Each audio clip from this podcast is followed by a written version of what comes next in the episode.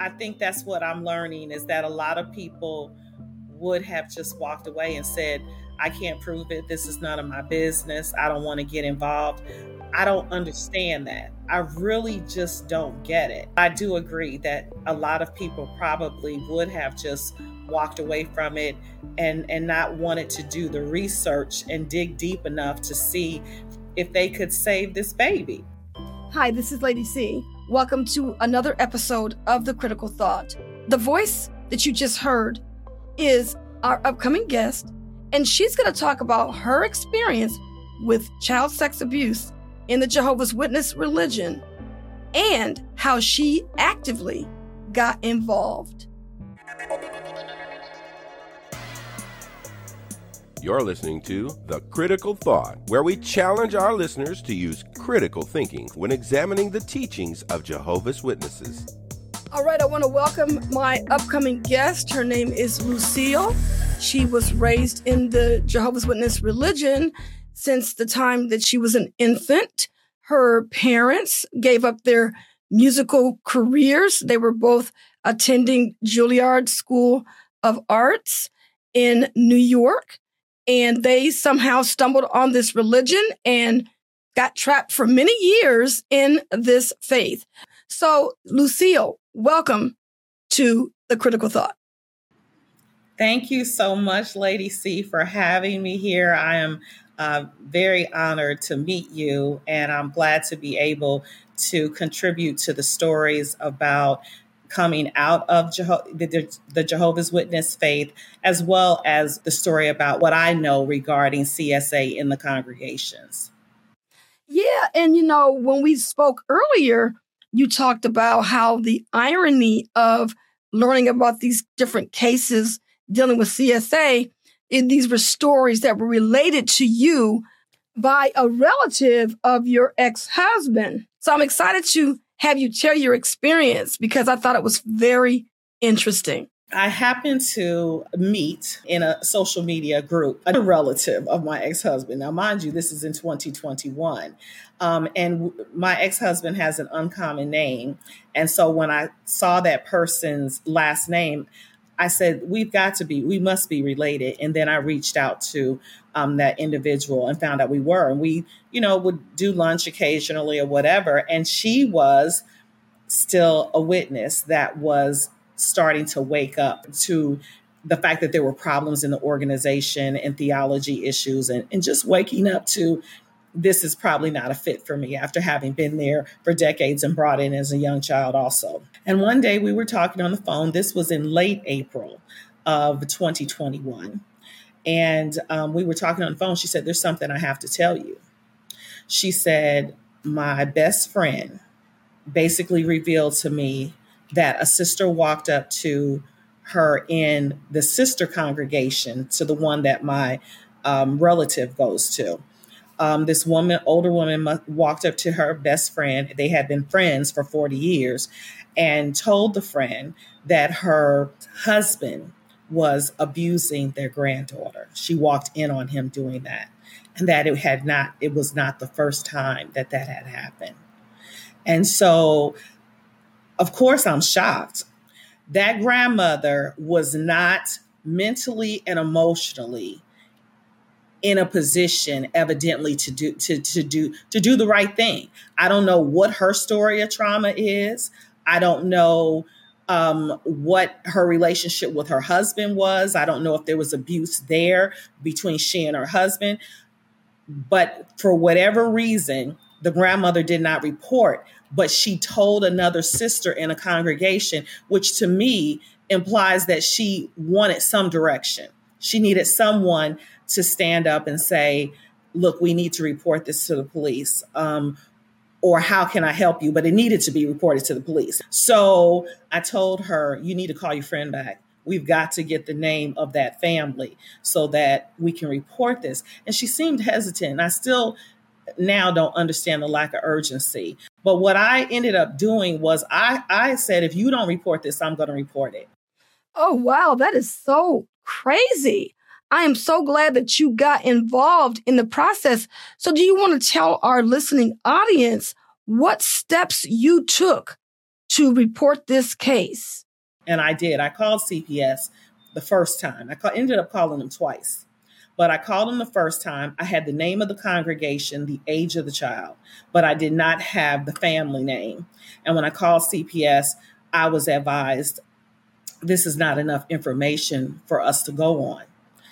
So after that happened, I called the elders. I called that congregation and I left a voicemail and I told them that I was aware of a possible abuse situation in their congregation and I needed them to call me back. And when I did not hear from the elders immediately, because at this point I'm frantic, this is a young, young child. This is not a child that has access to go to school to tell a teacher. This is a baby. So what I did was I called the society, I called the headquarters. And it's funny when you call the headquarters, they talk to you like you have entered a resort and they are the host in this very sing songy, welcoming voice. And the voice never changes you know, and I'm reporting a, a potential abu- an alleged abuse situation in the congregation. So when I get connected to someone, the gentleman tells me, "Well, the grandmother can, can is more. She can report this." you know, to the authorities. We're not going to stop her from reporting. But like I explained to him, the grandmother evidently is not competent to do this at this point. She evidently is emotionally and mentally compromised to the point where she does not even know to make the correct choice. And I said, I'm telling you, I need you to get involved. I told him, I said, I am a mother and I am a grandmother. And I said, I'm asking you to please reach out to the elders. Please find out who this baby is, who this family is, who this baby is, so that this can be reported and this child can get some help. But I just got the constant deflection that the grandmother can call, you know, the police. She can definitely call authorities. We, re, you know, we report where it's mandated to report. There was no urgency the entire time I talked to this gentleman. He talked to me, like I said, as if I were on a resort or on a cruise ship, and he was the activities director. That you know, welcome aboard and and have a great time, and we're excited. I mean, this this is the tone of his voice.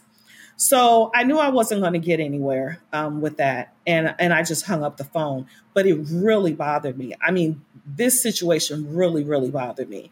So I ended up calling CPS again, and the person that I spoke to when she listened to my story and my justification for why I believe that this was a credible story and a credible threat, she was able to connect me to a woman who, uh, an intake person who actually took my information down, took down the name of the congregation, and she established a case number on this. Oh, that is excellent, Lucille. Good detective work. So, what did you do after you got the case number established through Child Protective Services? I called the society back again. And it was funny. I had a woman who answered the phone and she I said I need to talk to someone and she said, "May I ask what you need to discuss?" And I said I need to report a possible CSA in the congregation. And she said, oh, she was the only person that I talked to at the society who actually had a normal reaction that one would have when someone is calling about that. And the individual that I got that she connected me to, again, another man, he still had that same welcome you know, to Fantasy Island voice. You know, he still was just very sing songy and very positive, you know, and I'm calling about a, a really significant, you know, a problem. Um, and so he's again singing the same refrain. She's more than welcome to report. We report where it's mandated. She can contact her local authorities. We're not going to stop her from doing that. And I said the same thing. I said, she evidently is mentally and emotionally not fit to be able to do the right thing because if she were she would have already done it but she needs help because of course she's she's a, let another sister in the congregation know what's going on and this man and i went back and forth i said and i am begging you please to find this child I said, Your congregations are not that big. I said, You have about 125, 150 members in each congregation. You should be from that able to narrow down two people who bring a one year old there, you know, that are old enough to be grandparents. And and I even told him, I said, I know that you get crank calls all the time because I mean we've seen on some you know channels where people will call the, the the society and they they will engage them in spiritual debate. So i can understand the skepticism. And i explained that to him. I understand that you get calls that you know are weird or appear to be crank calls i said but i'm telling you i said i'm a mother and a grandmother and i'm I, this is a credible threat but what was really odd was when i tried to tell him what the grandfather said that made me know that this was um, you know, a credible case, he shut me down immediately. He didn't even want to hear what the statement was. He didn't want to hear what the man said. He just shut it down. And then at one point, uh, the gentleman at the society got irritated with me. Up till then, he had that smooth, just, you know, welcome to the Caribbean, fantasy island voice. And then he all of a sudden just snapped. And he said, Look, he said, honestly, I don't know who you are. He said, I don't know who you are. I don't know if you're credible. I don't know anything about you. And this was the response that I gave him. I said, if I were to call in a bomb threat to a local school, the school would not stop to ask whether or not the caller is credible. The school would call the police and have the police come in and investigate whether or not the bomb threat call was credible. They would not sit there and ask this question. And for and and a light bulb went off on him in, in his brain at that point. And at that point he said, "What is your name and what is your phone number?" And he ha- he must have passed that on to the local elders because they finally called me. And um, now, mind you, none of these people know my background. I never told them that I had been a Jehovah's Witness for 16 years. I did not use my married name. I used my maiden name. And the elders called me back either later that evening or the next day. And there were two elders on the phone. And I told them the story again. And then I explained to them, you know, I know that your, your, um, your um, congregations again are small. You should be able to narrow this down to a handful of families to find this child. Because like i told the gentleman at the society i said what you have to understand is this is not a child who is of age to go to school to report or to, for a teacher to notice that there's something um, odd about their behavior or that they can talk to a counselor. This is not a school age child who has access to people. This is a toddler. This is an infant, a young young person who has no voice. Um, and so that's why it's imperative in this situation that somebody try to find this baby. This was real time. This wasn't this wasn't something from 20 years ago. I'm calling them telling them about an active case you know, that's a lot of work that you put into this case. And I'm very impressed that you would take that type of effort to report this because it is true that people will talk about these cases, but then they won't take any action. So I think that it's good for our listening audience to hear your story and how you went about trying to locate this family because maybe people just don't even know how to start the process. So, did you ever hear anything back from Child Protective Services dealing with this case? You want to go ahead and finish telling us a little bit more about how this case progressed? CPS never called me back. I did have the case number. They said if you get any additional information, contact us. Um, when I did speak to the elders um, and you know try to impress upon them the necessity, the importance to basically try to find this family. Their response to me was, well, that's really hard for us to do because even if we narrow it down, we don't want to accuse an innocent person. That's what their response was. And, you know, I understood that. So I said, you know, but I, I mean, I, I did and I didn't. All I'm thinking is there's this baby who this is happening to. And so I said, okay. I mean, they, their response was similar to to what happened when I called the society about it. It's just like basically there's nothing we can do. And so I said, you know, okay. And I went to hang up the phone, and this is what the gentleman said. He said, well, his voice changed. And he said, well, when you, you know, if you happen to end up finding out who this is, will you call us back? And I said, no, I'm not going to call you back. And he said, wouldn't you want to call us back and tell us who this is so that we can protect the children in our congregation? And my response to him is no. If I find out the name of who this is, I'm going to contact the police. And then the police can investigate it. And if they find that this is a valid, you know, complaint and this is actual, this is factual, and they arrest him, I said, then that protects your children and my grandchildren. So I don't have to call you back. And then I also told him too, I said, because like you said, I said, we don't want to accuse an innocent person. So if I call you back with a name, that's accusing a person that I don't know, it hasn't been investigated. If my cousin were to tell me who the name was and I were to give it to this man, if he hasn't been investigated by the police, that's like I told him, we don't want to accuse an innocent person, do we?